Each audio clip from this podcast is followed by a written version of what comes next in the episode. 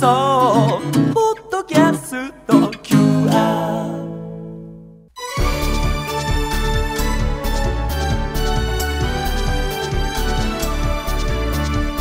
箱根駅伝出場大学応援ラジオ。箱根駅伝への道。大学駅伝のクライマックス箱根駅伝に向けて奮闘するチームを応援そして紹介する番組箱根駅伝への道。ナビゲーター柏原隆二さん。文化放送山田美希俊アナウンサーです。どうぞよろしくお願いします。よろしくお願いします。先週末ですよ。はい。陸上長距離界の快挙連発でしたねいやもうどこから話していいかよ、ちょっとわかんないんで ちょっと山田さん整理してくださいこれ。まずちょっと整理しますけれども先週金曜日ですね12月4日に行われました日本選手権 5000m で中央大学のスーパールーキー吉井大和選手が3着ながら自らが持つ20歳以下の日本記録を2秒少し更新する13分25秒87をマークしました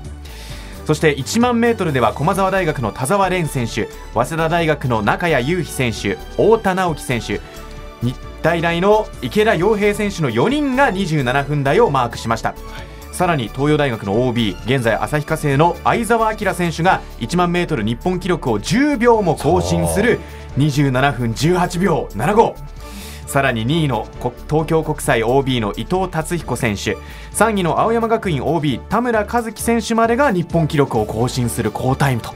いう一日だったんですよね。日本記録が10秒一気に更新されるってなかったのと、はい。27分10秒台が生きているうちに見れると思ってなかったの日で本人のランナーでですよね、もうとんでもないことが起きてるんです先ね週。本。当ですよね。すごいです。え。ーそして一昨日行われました福岡国際マラソンでは青山学院 OB の現在 GMO インターネットグループの吉田裕也選手が日本歴代9位タイ2時間7分5秒の好タイムで優勝しました。はい。この吉田裕也選手ももう藤本拓選手とずっとケニア人についてってのこの走りですから、うん。で2回目ですからマラソンがねどこまで行くんですかね。非常に楽しみです。パリオリンピックのホープと言われてますけれどもね、まあ、これでまたですね、あの多分選考会があるので、そこで、まもう一回勝負強さが出せるかどうかが勝負になってきますよね。はい、まさにここまでは箱根駅伝からの道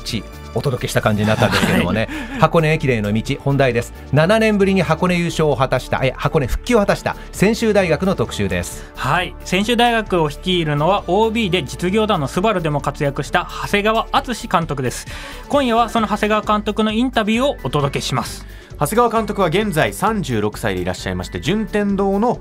長門監督それから拓殖の山下監督と同学年箱根駅伝出場チームの中では最年少監督の一人です。この監督と年齢が近いっていうことはやはりこう感覚も近いですし練習やってきたことも近いですのでそこでこう話し合いがうまくできるんで、まあ、非常にいい効果はありますよね。ええそれでは専修大学長谷川敦監督のインタビューをお届けします。聞き手は文化放送寺島啓太アナウンサーです。どうぞ。えーまずは7年ぶりの箱根本選出場おめでとうございます。あありがとうございます。決まった瞬間いかがでしたか？えっと本当に率直にあの嬉しかったですね。あの選手がやってきたことがまあしっかり結果につながったということで、選手大学があの変わる大きなきっかけになると思ったので、ま率直に嬉しかったですね。はい。選手たちの様子っていうのは、えー箱根の予選会直後とそして今と何か変化ってありますか？とそうですね。予選会を通過した後からですね、あの他のあの出れなかった選手たちもですね、あのまた本戦にあの出たいという気持ちで。あのチームのムードとしてもですねかなりこう上がってきているなということをあの、まあ、日に日に感じてはいます。これ監督としては4度目の箱根予選会ということでしたよね、はいこのあたりこの4年間の成長っていうのはチームとしていかがですか？そうですね。あの私自身あの4年間の中でですね、まあ、やってきたことが、まあ、一つ形にあのなったこともあるので、まあ、選手たちもあの手応えをあの4年生は感じれたと思いますし、まあ、そういったところであの毎年毎年あのデータの蓄積でですねあの改善するところは改善していきながらですね、まあ、あの今回成果につなげられたので、まあ、順位的なところもそうですしあの選手もともとあのそんなにこうタイムを持って入ってきた選手ばかりではないので。ま、そういった選手でもやはり続けていく中で4年生になった時にこれぐらいのあの結果が出るっていうのは非常に選手自身も自信になったと思いますし私自身もあのやはり4年間あの長かったですけれどもあの良かったなという思いはありますね。まあ、今年は去年までは長谷川修選手っていう、まあ、エースがいましたけれどもそれが卒業してからの1年でしたがその中でチームとしてはどういうふうに成長してきたんでしょう？そうですね。やはりあの長谷川修君が行った時にはですねやはり彼が稼いであのタイムを稼いで後の選手がまあ粘るっていう、まあ、どちらかというともうあの必然的な流れがあったんですけれども、まあ、今回はあの、まあ、エース不在ということで、まあ、彼が卒業した後からですねチーム全体にはあの常々言ってきたので、まあ、今年は全員で戦わないと、戦えないよということで、まあ、ある種そういった危機感みたいなのはですね本当に予選会ギリギリまであの持ててたのでやはりそういった部分ではあの一人一人があの自分がやらなきゃっていう気持ちはあの例年になく強かったんじゃないかなっていうふうには思ってますね。はい。就任4人目で箱根復帰という大きな目標をクリアしました。専修大学長谷川監督でした。専修大学なんと1万メートル28分台ランナーなしです。そうなんだ、そんな中でやはり箱根本戦に戻ってきたということは、はい。チーム力が上がったということですよね。えーその専修大学この長谷川監督をサポートするコーチ陣も充実しております、はい。柴内康弘コーチとはあ。外部コーチとして今シーズンから選手を見ている五萱浩二コーチです。